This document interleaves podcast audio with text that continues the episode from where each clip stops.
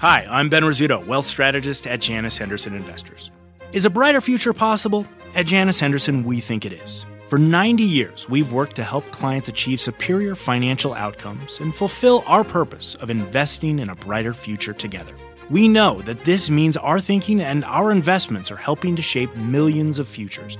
At Janus Henderson, we are committed to helping you invest in a brighter future for the next 90 years and beyond. To learn more, go to janushenderson.com. Market insight and analysis. You're listening to the opening bell of CNBC's Squawk on the Street.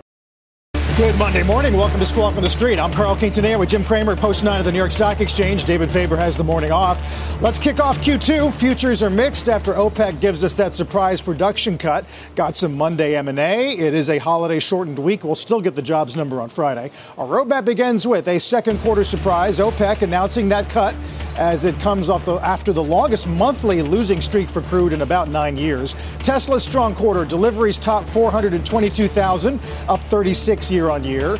And after months of searching, WWE finally has a buyer. We'll get to that. But we'll begin with the markets. Kicking off Q2, oil prices, stocks rallying on this cut by OPEC plus nations, Jim, on a voluntary basis. It's about a million and a half barrels a day. Yeah, I mean, look, I think that a lot of people felt that when, uh, yes, this Strategic Petroleum Reserve uh, would be refilled, and that might have been a bid under the market 70. It didn't happen. Uh, and then a lot of shorts pressed their bet because they were making so much money. Remember, you had a, you know, it was cut in half. Yep. Uh, so it's really well timed. Uh, oil stocks have started to go up in the last week, so maybe some, there were some people had wind of it. But uh, overall, I don't know how strong it's going to be. We're going to lighten up on some oil for the trust, and the reason we're going to do that is because, again, the economy is getting a little more anemic, except for China.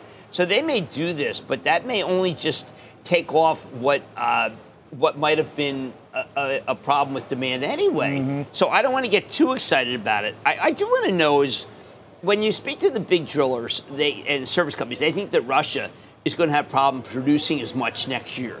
Uh, simply because they don't have the technology anymore, but it's not this year. But it would be uh, very interesting to watch if if Russia becomes less of a power in oil. Yeah. Well, uh, some stories on the tape this morning about Russia. Their seaborne flows hitting new highs. Right. That could be an offset. Well, they're good. I mean, that was something that uh, you know an SLB might have walked, worked on. It, in 1910, uh, uh, Standard Oil and oil and Russia were the two biggest producers. And, and it, Standard Oil, of course, then became just a lot. They split it up, but it is amazing that Russia's been in there the whole way producing uh, and I keep thinking that they've used U.S. technology. Let's see what happens without it. But they're still yep. skating on what we taught them. Yeah. Uh, J.P. Morgan today uh, says, look, uh, we expected this cut a couple of months ago, and so our forecast is still unchanged. Uh, Q2 average 82, Q3 average 84. I think that's it right. Makes sense to you? Yeah, I think that's actually really common sense. I, I know that there's some people who felt that oil should be dramatically higher. But when you go through all the different notes that we've been getting, everybody's ratcheting back what they thought could happen in the second half of this year. So why should uh, oil go up when everyone is saying, listen, we don't have as much demand all the way across, with the exception of, of Tesla. I'm sure we'll talk about that. Yep. But there, is, there aren't many people who feel the second half is going to be strong. So uh, one, uh, you take this much off, that's not that much. What about the notion that, I mean, the White House, some argue, blew it on this well, SPR. And then, and not only that, Jim, that they committed the cardinal sin of leaving a potential customer out to dry with that promise at 70. Oh, oh, oh you know, I, have been thinking about this all weekend and trying to think about a diplomatic way to say it because I don't want to be perceived as being pro or anti, but I just feel like that I, am a big believer in the Strategic Petroleum Reserve. I don't think there's it's been obviated by the fact that we've been, become a better producer because maybe maybe we go down flat. But yeah, I mean – you, you say you're going to do one thing, you got to do it. I think like let's just uh, uh, leave the the the orb of politics. I mean, if you promised me you're going to buy it at 70 and then when you let it go down, I would say, well, either you're a bad trader or you're not honest. And, and I think that you reap what you sow here. That they he didn't get the greatest short trade in history, right? He sells it high yep, and buy, yep, yep. low. And, and so I think that yeah, I think that I can see people feel that that he was um, that he dissembled or that he forgot or something. But we never heard exactly why. No, all we heard was Granholm came out and said it's going to take longer than we thought. I know. Yeah. I, well, look, I would love for the president to talk about it, but I think that if I were the president, I'd probably just say, hey, look, I'm right. not going to say it. Uh, meanwhile, uh, China, the boom appears to be in progress. Yes. Uh, Macau. Oh, did you see those numbers? My goodness, 250% for the month. Uh, that's a post COVID high. Yeah, you know, it's funny. We don't see many numbers uh, that are so much better than expected going on these days. So you read all the research notes and everything's like, well, that's slightly worse, so that's not so good. But PPG had a really good quarter, and some of that is China, and Macau is strong. So I think we're starting to see China play a role. And I know uh, Lee Cooperman talked about that. We, we, we were waiting and waiting, waiting for when it's going to uh, hit. It's I mean, even Nike. I was with Nike had good good China, but this could be fantastic for Nike. Starbucks. We talk a lot about how a barista was fired. How about the fact that they're opening a Starbucks every nine hours over there? Maybe Starbucks. But Chapel's done Starbucks for a very long time. I think this is their time. And obviously, they've switched to cold brew. Boy, their latte's good. um, let's talk a little bit of Q2. Uh, Q2 gain was good, right? Oh. Uh, core PCE was light on Friday. Volatility has collapsed. I see Gerard Cassidy this morning said the bank deposits have stabilized. Uh, and, and it's an unlikely rally from four weeks ago, yeah, right? Yeah. But how much bleeds into the next month at least? Well, I think they marked up a lot of they. I think traders marked up a lot of tech, which is why Nasdaq down. But you know, a lot of people are saying, "Well, Dow up because just Chevron." No, but there was a lot of marking up. But uh, I think that we're going to see, unfortunately, the banks start. So you got a little frolic here until the second week of April. Uh, and I think that'll frolic like a PPG pre-announcement the upside. Yep. But I think the banks are going to be their uh, their quizzical selves, saying, "Listen, we're not we're being squeezed, and there's this margin. We're very uncertain. It doesn't pay to stick your neck out if you're a banker." Uh, so I, I think that that's their first they create the pull on the market. So we can go down into them because no one really wants to go long into right, like right. you know Bank of America, J. Morgan. These are great companies, but so I think we go up a little and then down. And then because everyone be be afraid of the of when the banks start talking, and then the banks will let us down. They'll be bad. as they, as what they, are they going to say? Hey, listen, don't worry about us. Uh, and then I think you get that rally again. Interesting. Well, we do have. We're going to get to the M and A uh, this morning on several fronts. Someone's making some M and A money yeah. at last. Um, I got an upgrade of SLG. I mean, I wonder that how was interesting. a shocker. Yes, out of BMO today. Right. Well, no, SLG. We've been reporting on it for Mad Money about how it's these office buildings and their banking buildings. They're the things that are really being hurt uh, from work from home. Uh, now, they would argue, listen, they're really being hurt by higher interest rates. That's what really determines it. But I thought that note was very interesting because I think people at home have to understand this. The, one of the catalysts of the call by BMO was the, it's the third most shorted REIT and it talks about how they have one building, 245 Park. They can sell that. It's a JV. Um, six assets worth 32, 36. This is the beginning of a squeeze, and uh, we didn't recommend. I don't like to recommend on squeeze because that you're trying to predict behavior. Right. But it, I, it, this piece was a very important piece because everybody's given up on New York real estate, except for the people who are trying to rent it. Uh, in the same way that uh, when there was a really great note from from uh, uh Boston Properties about, I guess, two weeks ago saying, listen, everyone thinks the Salesforce Tower is kaput, but let me tell you something. We get calls on it every day to lease it. So maybe the the uh, reports of the death of office real estate are exaggerated. Right. I mean, I wonder, the, the, there's the storage REITs uh, this morning. How about that deal? Yeah. Yep. That was a deal causing, I mean, creating the largest one. And uh, that's been a very good millennial play. Millennials downsize. They put their stuff in, in storage. Uh, obviously, we'll, we'll, talk about uh, Endeavor with Scott, but you know, this was just the kind of note which just says, look, there is value out there. There's value. Now, one of the things I think has really hurt us is that a lot of people are really afraid to do deals because Justice Department and FTC, FTC, they've they've really put a wall in deals. And I think people at home should know that when you think about President Biden, uh, does not like the oil companies and has discouraged takeovers, which then has created there's no floor on a lot of stocks. I always felt that when certain stocks went down so much, they would uh, possibly uh, look like they were going to merge. But that that's not been the uh, the narrative because I think that lawyers and bankers are afraid to say, look, you know, you'll be fighting the FTC, you'll be fighting justice, right? And that's they're tough. Or, or, or sometimes um, you fight the actual target. Uh, I see Stratasys here rejecting. Uh, the other uh, Teck, the Canadian miner, rejecting Glencore. I thought that that was an incredible thing. The Teck, you know, th- those guys. Here's another one that's very interesting. Glencore's a very smart buyer, okay, and they know copper really well. And this Teck, they the not TECH, uh, has really unbelievably good holdings, and they reject a bid uh, because they were going to split up. But at the same time, what matters is like uh, you know you want to go into Glencore and say, what do you know, guys? Because you're some of the smartest guys in the world. Why are you buying, trying to buy something at this point in the cycle? If you wait, doesn't it go lower? So I think there are a lot of people who are saying, listen, there's don't be so. This is today's a day where you just say, don't be as bearish as you were because people are finding value. Some value in stuff. And, and if you find value, yeah. Speaking of which, uh, when we come back, the judge is with us this morning. Scott Wapner's exclusive. Well, that'll be terrific. Endeavor's Ari Emanuel and WWE's Vince McMahon on their deal to merge UFC with WWE. Take a look at the pre-market here. Uh, we'll kick off a very busy week. A lot of data on the way, including some durables and factory orders. And the, the employment on Friday, and employment, but we're not going to be here. which we can't trade I, I would here. work, but I can. More squawk on the street in a minute. Let's get straight to the point. You want to grow your portfolio to fight rising costs of inflation or pay off your debt or anything standing in the way of you and financial freedom, right? Yahoo Finance, our sponsor today, can help. For more than 25 years, Yahoo Finance has been helping great investors like you. Whether you're a seasoned investor or just looking for tips, Yahoo Finance makes it super easy by putting all the tools and data you need in one spot. Yahoo Finance takes a holistic look at the financial news cycle, including breaking news, original editorial perspectives, analyst ratings, independent research, customizable charts, and more. You can securely link your brokerage accounts for a unified view of your wealth, including 401k and other investments. That's how Yahoo Finance gives you insights and helps you take a look at your wealth in its entirety. That big picture perspective is what great investors need. For comprehensive financial news and analysis, visit the brand behind every great investor, yahoofinance.com, the number one financial destination, yahoofinance.com. That's yahoofinance.com.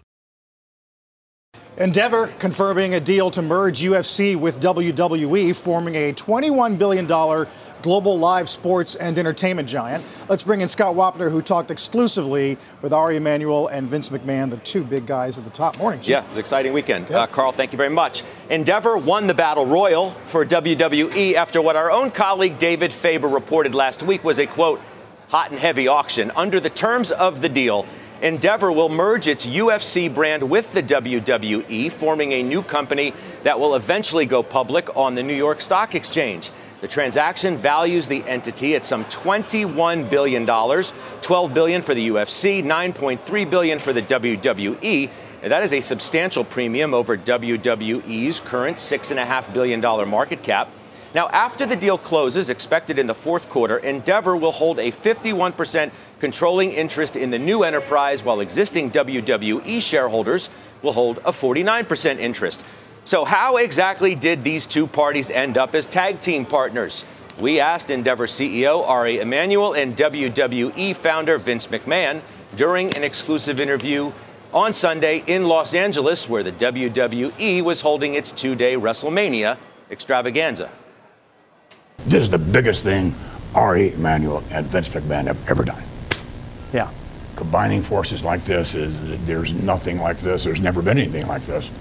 People have been talking about this for a long time. There were this, a lot of other suitors. Sure, they here. were. You know, but Ari really the synergies. Everyone was, was very interested in this, and, and I appreciate that. But the synergies that Ari brings, totally different than everyone else. That said, many doubted we would ever see this day, that you would ever be willing to sell a controlling stake in right. your company. Right. You are the WWE, and the WWE is you. So why? Uh, it's, it, it's the right time. It's the right time to do the right thing. And it's the next evolution of WWE. I could probably do what Ari is right now with UFC. It'd take me 10 years. You know, by the time I would grab those 10 years, you'd be 10 years ahead again.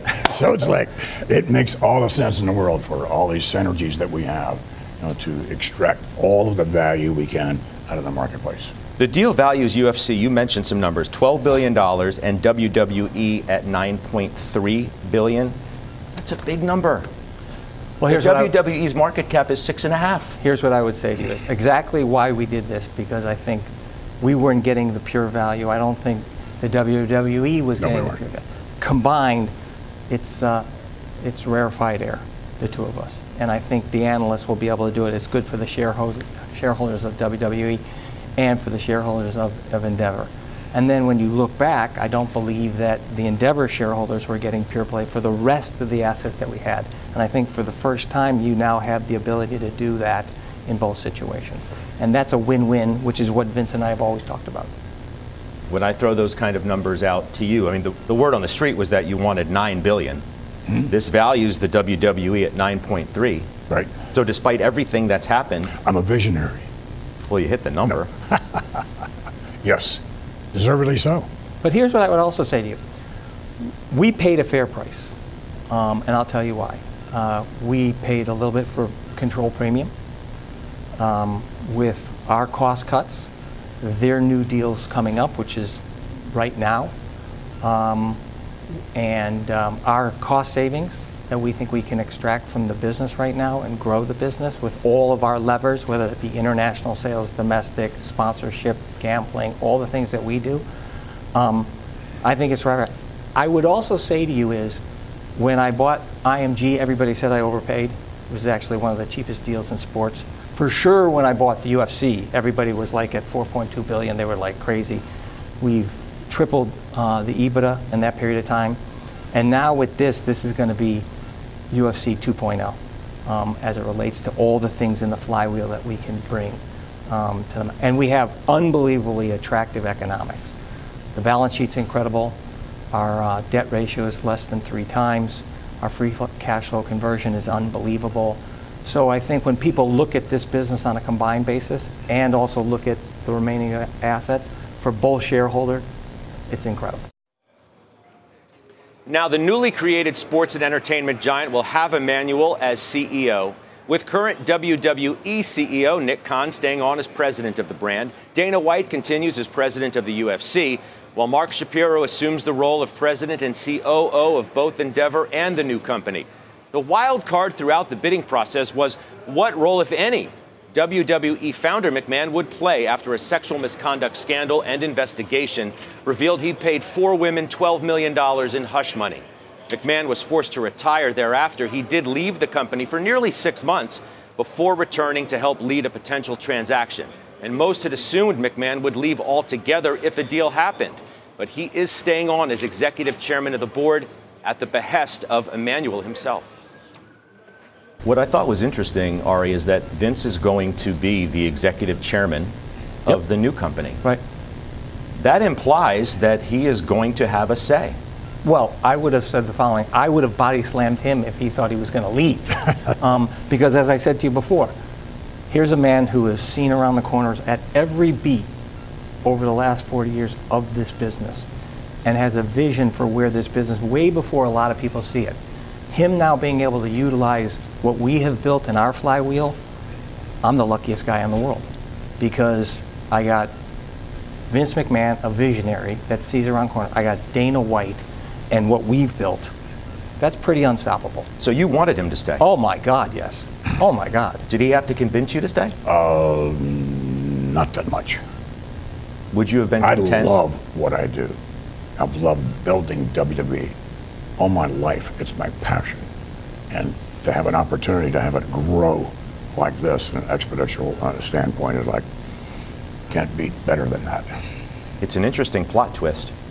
because not a lot of people saw this coming. In fact, your own CEO, Nick Khan, told our David Faber just back in February, quote, Vince has declared to the board, to me, to other upper management, he is 100% open to a transaction where he's not included in the company moving forward. Sure. You were ready to walk away? Absolutely. I wasn't going to let him.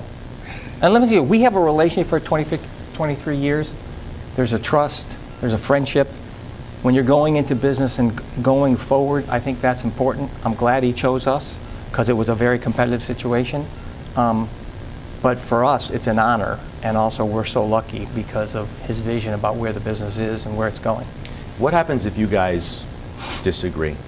Executive Chairman McMahon right. says, I think we should be doing this. CEO right. Emanuel says, no, I think we should be doing this, and this is my show. What happens? Well, what happens there is we have a little contest in the ring. Some people I, are going to say he's not joking. all right, okay. I'll outweigh Ari by 100 pounds. so I think that's the answer. But seriously, what happens if you guys disagree? Here's what we, here's what we said, right? Um, and I said it to him If we disagree on something that we want to do, guess what? We're not doing it. Um, it's the relationship I have with Silver Lake. Um, I would never put that, and it's the relationship I have with Dana. Dana's got the say as it relates to the UFC. Vince, as it relates to the WWE, he's going to have that. He's going to have the say. We, we we have nothing to do with the creative process. Um, that's Vince's and that's Dana's situation. All the back stuff, we're going to try and do what we do. I think that's what he wants. But if there's a disagreement, that's called a relationship. We will work it out, and that's how we have it. Let me make it clear. I thought you worked for me.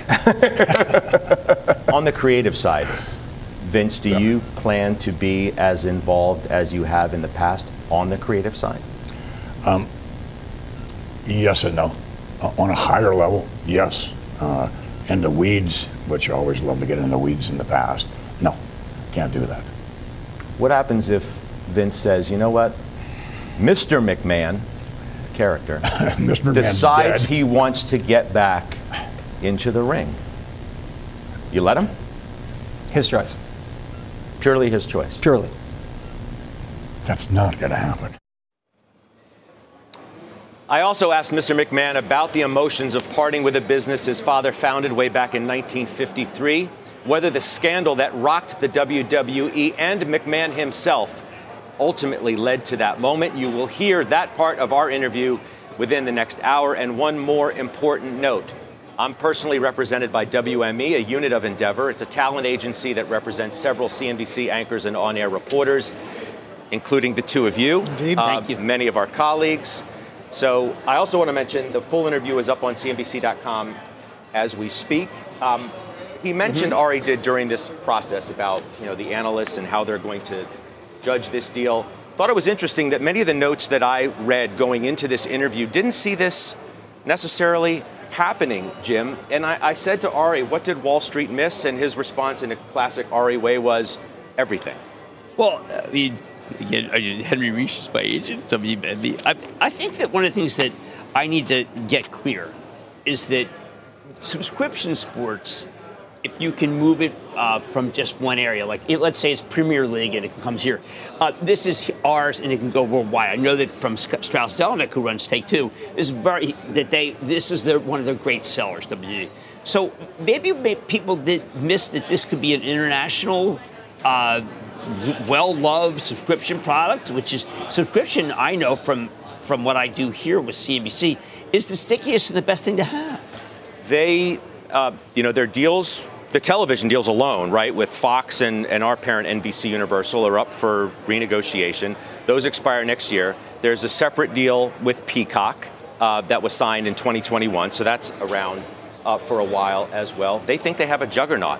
And they, Ari, um, in the way that he has tried to think of the properties they have now in the UFC, is going to try to leverage the whole thing into different areas, whether it's subscription or streaming. It's going to be interesting to see whether other streamers come out and trying to negotiate new new deals as well, or if our parent company NBC Universal and Fox, for example, re-up their own deals. There's a lot on the plate still to be done. Aside from all of that, they still have a new board to fill out. There's going to be 11 seats. Endeavor's going to fill six. WWE is going to fill five. They have to fill out a lot of stuff, and then they're going to go public again. Well, okay, so I mean, if, let's say people at home are trying to figure out what it's worth. There's a new co, and then there's an old co. What's old co? Old Co is Endeavor as we've This known stuff, it with right? all of the other. See, I always stuff. thought old co was really good, but it's never really gotten any valuation. Well, Andrew was asking you which one, which name you'd want to own going into this deal. I know. I mean, look, I, I look. I happen to love subscription business. This could be any subscription business that we're talking about. This is one of the stickiest. I know because a friend of mine who worked at the street worked there, and we were like one point marveling that no one cancels. No one cancels. Well, you know, you were in an environment where streamers are trying to take content and amortize it across the world, but you got language barriers. There are no language barriers with this. No, and you, I mean, can you, I mean, just think about it, right? And that's, I think, how everybody's trying to get their arms around it now. You got the UFC, you got the WWE, uh, all now under one roof. You've got, you know, two businesses that have excelled in live sports, which are the gold standard of television. these days. And they think the power of those two brands combined under one roof is going to be extraordinary. Well, maybe uh, uh, when you think about what Ari said, and I speak to Ari, uh, maybe there's this a snob snobbish thing going on. Like the analysts don't watch it. Now, Strauss Zelnick takes this, Jim, if you win, you would understand it's raving. I mean, it's, it's just maniacal and it's all sorts of ages. But maybe Wall Street itself well, is, now is you're getting so into snobbish. what some call the Yellowstone Duck Dynasty bias, Yes. right? Oh, that's a great way Where you to put got it. you got shows that are doing five times Succession, but don't get all the as much Yeah, attention. we're watching Succession, we're not watching CEOs. And I, I, look, I think that some of the best money I've made is with Ross Stores and and, and with TJ Maxx because the analysts went Burlington. The ana- I went to Burlington. The line is all the way out the door, but there were no analysts in the line. I have to tell you, you know, it was WrestleMania weekend in Los Angeles. yes. Um, they had live, so they had a wrestling event on Friday at the old Staples Center, now crypto.com. They had WrestleMania on Saturday and Sunday night at SoFi. And then on Monday night, tonight, they're going to have another live wrestling event at the arena. Isn't there like a So they- basketball game tonight? They have done, no, the basketball teams are out of town, thankfully for scheduling purposes. so they're going to dominate LA over this four day period. And, you know, the convention center next door was loaded with people all over town with WrestleMania stuff, the wrestling stuff. We know how popular the UFC is. It's going to be interesting to see how Ari harnesses all of that. And I asked him, you know, how are you going to run all this? You know, he's the CEO of, of this new company. He's like, I've already got a ton of brands under the Endeavor roof a good a- point. as it is. You know, I, I've already figured out how to do that, so that's not of great concern. And I totally Is there a comp that we can use? What? How do we try to value it? Something that has. that's what you're that's what you're supposed to Well, do. I mean, look. I mean, there's You're yes, there expert is at Formula. One, but maybe Formula One is too is too oh, too corporate. I don't You've know. talked a lot about live events. You know, I mean, Live Nation doesn't reflect it, but certainly the MSG does. Yes, yes. Well, look, I think it'll be interesting to see. I, I, I think it's going to be a little hard initially for people to understand because of the new co co. By the way, which the ticker symbol? TKO, TKO. right? TKO, technical knockout. So, and uh, they'll still come up with a name. Well, Uh, KO is owned by another company. Yes, that's right. Uh, That is true. That is true. So this will be TKO, and we'll see when it goes public. And I gather that's going to be a reasonably exciting day here at the New York Stock Exchange Absolutely. in front of you guys. Uh, certainly when that happens, and I Thank think you, it's sooner Scott. rather than later. Thank you. Great stuff, Scott. And you We'll asked some tough questions. You know, I, I would, I think a lot of people are concerned about those lawsuits and what happened, and you were right there. I would urge you to tune in at, at 10 a.m. when I get in specifically with Vince McMahon about the scandal, what it means to his legacy, and just how it factors into how this whole thing came together, how it might have affected the timeline, and even his willingness to do a deal. we'll That's do that at 10. Thank you, That's Scott. good. We'll see you in the next hour. Right. Thanks, Uh, guys. Scott Wapner, fresh from Los Angeles. We'll get the opening bell uh, in about a minute's time. Uh, Jim, what do you think about the notion of starting a quarter and a month with some deal activity? And it goes beyond this one. I, I like it. I just also hated what happened with the Nasdaq right at the end list, where they just it just walked up and there were no real buyers. It was just a couple aggressive people. Uh, oil, people are going to start saying it's inflationary. We know that. I don't think it's that bad. But yeah, I, I, I think it's okay. I don't like a start where uh, I like the merger part. The rest no. We'll keep an eye on it. Obviously, uh, the Dow futures hanging in there, reflecting some of the volatility that's been introduced by OPEC this morning. Let's get the opening bell and the CNBC Real Time Exchange. At the big board today, it's the New York Center for Children, helping victims of child abuse, and at the NASDAQ, Sanmina, an electronics manufacturing Oh, Very good services provider. Very good company. I'm just looking through the calls today. We should probably get to Tesla, Jim, and the uh, deliveries in the quarter. Um, Bernstein, we're going to talk to Toni Sacconaghi next hour. Well, I mean, look, the, comp- the stock's up 68%, so you wanted this good number. Uh, you're talking about a, a, if we were, if they were GM putting out these numbers or Ford, we would double those stocks. It, it, it's a very impressive uh, series of numbers they're putting out, and I know Tony's like focused like on the price cuts. Yeah. I, I think that there's no advertising; they sell themselves. Uh, we're doing. The president's committed to charging stations all over the place. I, I I'm looking at Hertz right now uh, for a series that I'm doing. Uh, Steve Scherr, and they own 20 25 percent of the fleet is Tesla. And I just keep coming back to it's an amazing company. Just own it.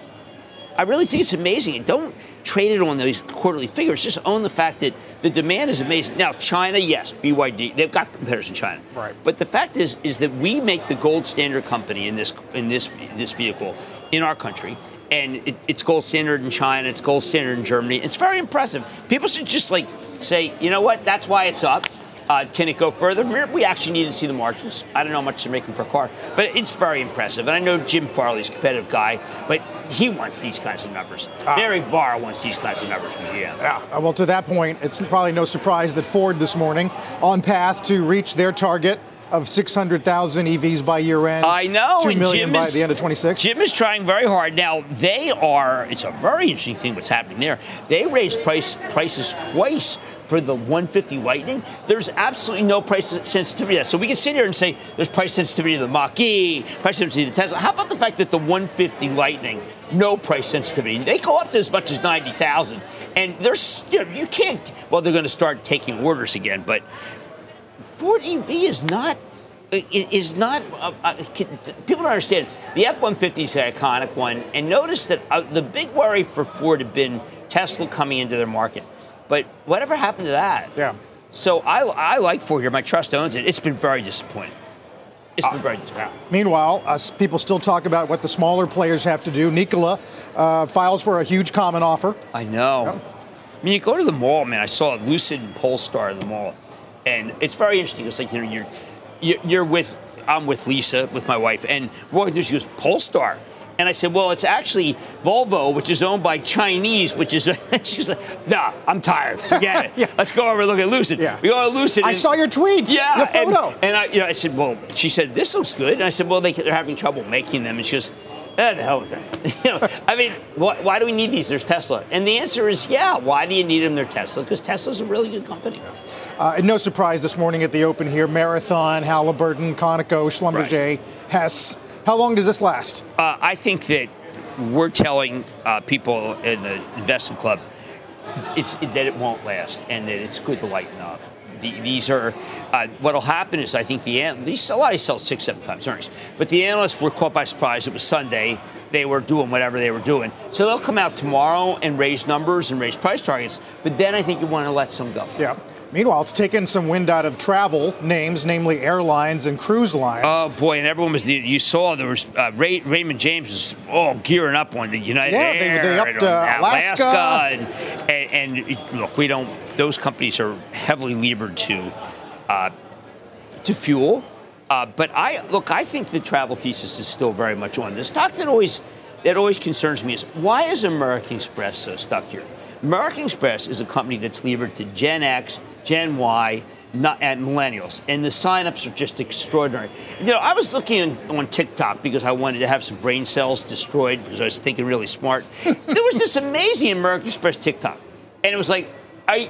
And I found I've been an American Express member since 1982, and it had all these features I didn't know about. It was on a TikTok. are, are, are you ashamed of them for advertising on the platform? No, I was ashamed that I knew so little how much I could have used, including the return features, a jury and I'm a No, I, I, I think that that they are so much. Steve Squeri is the CEO, is so much attuned to the new generation. Really wants to know about points. I mean, my wife takes the points. Oh, yeah, yeah. They really want to know about all the features, and I think that this Wall Street, not unlike what we talked about with Scott, there is. and I keep thinking this would be a great piece for Mad Money, maybe a series. That the snobs, uh, the Wall Street analysts, they're not looking at the points; they're like spending whatever.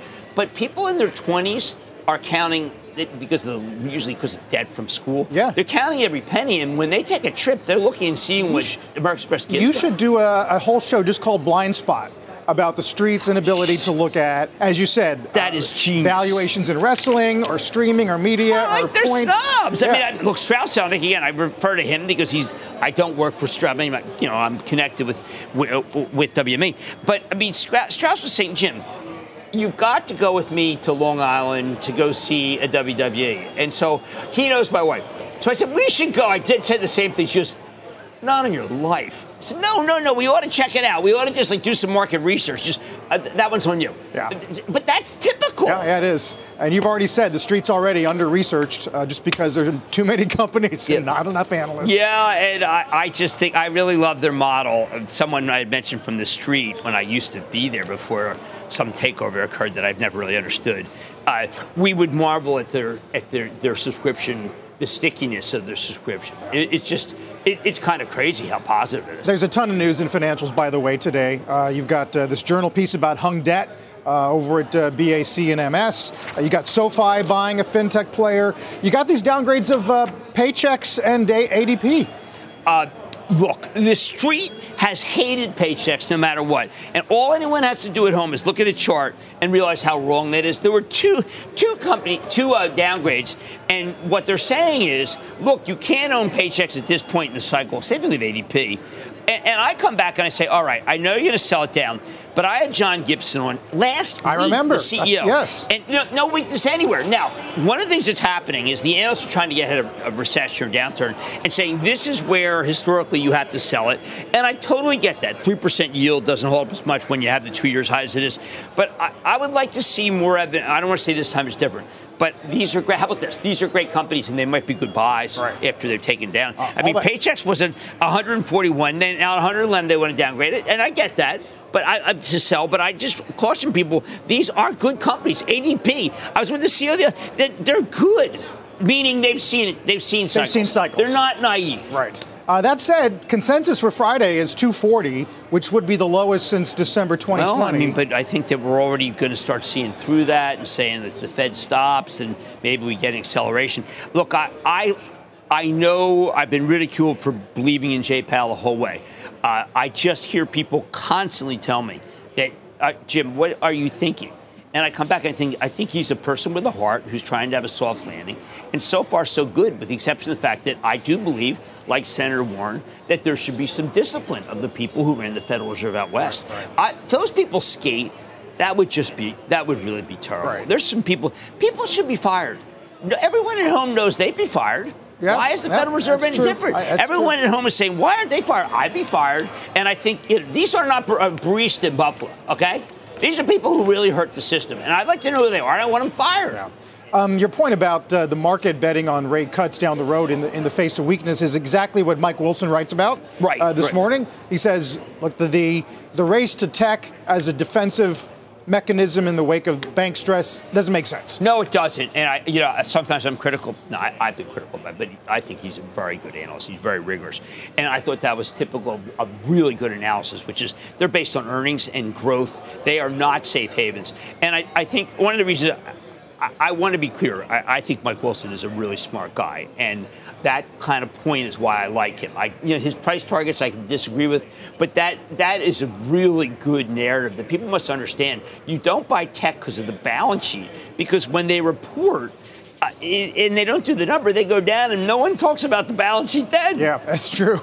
Uh, there's a look at Apple. By the way, Tim Cook and GQ. How do you like Uh, that? talking some uh, AR, VR, talking some App Store privacy. Well, I mean, I, I, look, I think I think he's. I make no bones about how I think that's the ultimate uh, uh, own it, don't trade it. But I do think, and by the way, privacy is far more important for Apple than you never don't hear much about it. But there was another analyst today saying, you know what, February looks like that the cell phones won't come through, and I'm just I want to wring the guy's neck because I'm like, please. Please, those kinds of those are the calls I'm railing against. The trading it on the base of what you hear when Tim Cook is um, the master of disguise when it comes to figuring out where he's ordering things. And, look, I that is still the best company on earth. I, it's a tech company that has a great consumer product. I think we all are on it. We all. I mean, I'm trying to buy. I, I was trying to get the new home no, note, and uh, one of the things that I was at the store on Saturday. Look, the analysts. There. I'm not saying they're, they're, this is not a snob, not snob, but why doesn't anyone just say, you know what, this is a great company, and you can own it through cycles because it is. As for AI today, Jim, I think it was uh, the B of A desk last night looked at the uh, the re-rating of Nvidia higher and wondering why Microsoft is not keeping pace, given that they seem to have uh, the magic weapon of the moment. I, I completely agree, but the re, and uh, my trust, trust owns both. I think the reason why Microsoft should not have been down this much, I think that stock goes much higher. But NVIDIA, uh, Jensen, Jensen Huang, the CEO, is very charismatic. And nobody could have this without him. Uh, so I think that what happens is people say, you know what, I, I want to own the pure play because Google, uh, Microsoft, and Oracle are in there, uh, kind of almost as resellers of what NVIDIA is doing. But NVIDIA, now you can call NVIDIA and you can get this stuff. And uh, the humility of Jensen is, is always very. He, he, I'm not saying he's ethereal because he's a CEO to run the business, but he does not say you should buy my stock. Right. He talks about how there's guardrails and we're going to be really, really careful. And the end of it, you say, well, you know what? If there were no uh, cards, then we'd be stuck with Moore's Law, upgrade Intel today because it's down too much. Bernstein, yep. But no, he said, I remember when I, I saw him, like the last time, he was like, Moore's Law's dead. How are you? um, well, in, as for AI, there's uh, chatter about uh, either outright bans or yeah, Italy. Italy. Germany says it's not off the table. Pichai was on a podcast, I think, over the weekend and talked about uh, tech at large. Take a listen. This is going to need a lot of debate. No one knows all the answers. No one company can get it right. We we have been very clear about responsible AI. One of the first companies to put out AI principles. We issue progress reports. AI is too important an area not to regulate. It's also too important an area not to regulate well. So I'm glad these conversations are underway. It's just happening so fast. Right. Uh, I, I think that Shantanu Narayen, by the way, has a very good handle on this at Adobe.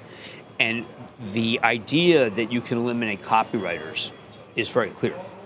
Uh, because if you have an Instagram page and you want to, and this is very, by the way, it's very empowering for people, uh, and you want to sell something, you make something, you can say to uh, uh to ChatGPT, I have this, this, this, I want this, this, this, and the copywriting's done instantly, and it's also beautiful, and you can just use an Adobe Commerce system. So I think that there's on the one hand, I, I, like how it's empowering people. and We're not talking about that. It's making people sound like they're big companies and doing it in a way that's very responsible. But on the other hand, is it really us that you have a totalitarian country in China that I think has demonstrated routinely that it tries to uh, know everything about you, almost in a 1984 style Orwellian right, right. And this would make it so they don't even need you. You can become a Black Mirror, you, you, can become what they want you to be, and, and, I think that that's the real worry. Is I, we could call it impersonation. Imper, your, your person, you're becoming that person, right. okay? And and uh, impersonation is going to be rife, and I think that if you have a leader who's against your regime, how how easy would it be to just have that leader say really positive things about the regime, but it's not the leader? Yeah. Um, you can't tell the difference. No, you're right. And as for the productivity uh, impact on employment, we got two companies today, Jim, where layoffs or at least part of the discussion. One is Disney, which I right. know you discussed with Andrew, and the other is McDonald's. McDonald's. And this weird uh, sort of closing offices so they can notify. Yeah, I mean, people have to understand. Like, you know, there's a fellow, Chris Kempczinski. I like Chris. He's the CEO, and I, I don't expect him to ever be cryptic. I mean, Kempczinski's he's not a cryptic guy. And yet that was cryptic, and it surprised me because I think they're one of the most open companies. Well, you've stock's been on them, fire, yeah, and it's been a total winner. I know that people are talking about Quixter QSR catching up to them, which is Burger King, but this has been a great stock, and this might be the first layoff in kind of non-tech where they just say, you know what, we we have too many people.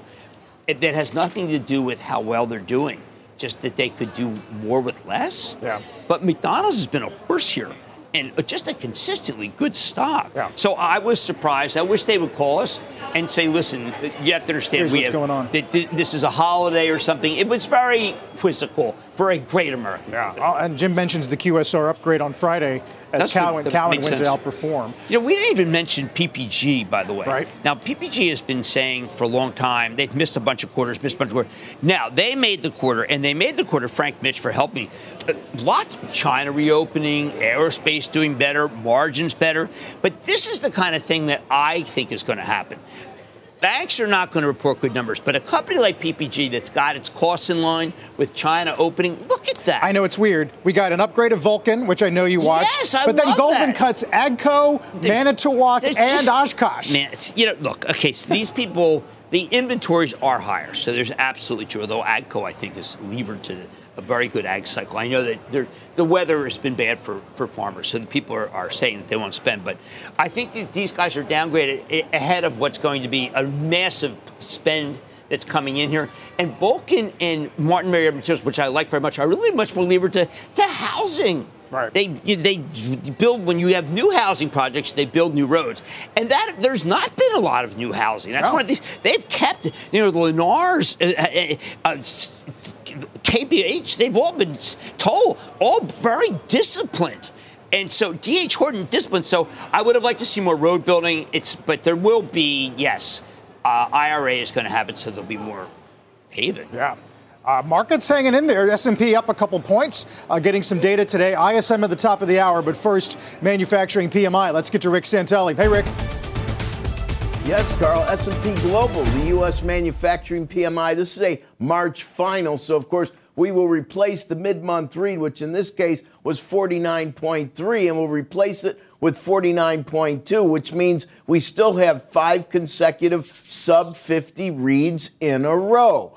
And this is the lightest number, 49.2, well, just since February when it was 47.3. We haven't been above 50 since October of last year. And we have more ISMs, uh, PMIs to come from the ISM. We'll have manufacturing, prices paid, employment, new orders all at the top of the hour. We see interest rates tick down just a smidge, but all maturities are higher in yield, lower in price than Friday's close. Squawk on the Street will return after a short break. Canva presents unexplained appearances. It was an ordinary workday until. That presentation appeared out of thin air. Also, it's eerily on brand. Wait, did that agenda just write itself? Words appear, making this unexplainable case. Unexplainable? It's Canva's AI tools. I can generate slides and words in seconds. really? the real mystery is why I'm only learning this now. Canva.com, designed for work. Let's get to Jim and stop trading. Okay, it's not a big deal, but uh, Mars, which is the fourth largest private company, uh, is buying Heska, which is a, a pet company. Pet, they, they well, they manufacture for pets. And what's interesting is, is that we keep seeing this consolidation. Now we've got Smucker doing, uh, they're doing dog treats, pet, just kind of just like I guess pet snacking, so to speak, and they're doing quite well. We've got Zoetis doing well, which is uh, animal health. Blue Buffalo at Blue General Bu- Mills. and then General Mills crushed it with Blue Buffalo. So this consolidation, which I don't think the government's going to oppose, tells me that this is still a very growth area. I, I can't. I looked at Heska and said, "How did I miss Heska?" and the answer is, is that well, we miss so there's so many companies, but pets remain a very viable category. So, so we finally found the area of M&A where regulation is light. Right. They don't. No one is speaking up for the dogs of this world. I think that's. I think that the FTC ought to just make a statement right now saying the dogs have had it. We're not going to let this deal through. Can we get a white paper from Canner or Khan? Or Oh, well, you know, I think there's one coming in the Yale Law Review, and it talks mostly about how it's just absolutely wrong that pet food is that, that the dogs would be slighted. There's only like 40 different kinds, Right. and Blue Buffalo's the winner, but she'll find some, but she probably doesn't like this deal. uh, what's up tonight? You know, I'm, I'm analyzing. It's very funny because we're doing the WWE, but I'm analyzing the companies that are that are just simply not trading well. They're selling at five, six times earnings, and trying to explain to people that why the pump companies, why you don't own these shares, why people are. It's dangerous to own a five times earnings stock at this point in the cycle. Mm, because of the value trap phenomenon. Yeah, exactly. And I want to explain value trap. And I, in some cases, I'm going to say take the other side. But there are a lot of companies right now that are selling four to six times earnings. And it looks like, wow, those are so cheap. But if we get a recession, they're not cheap. Right. Well, we know what's happened to home builders, best consumer sector of the well, quarter. I think that they have been, they've shown great discipline.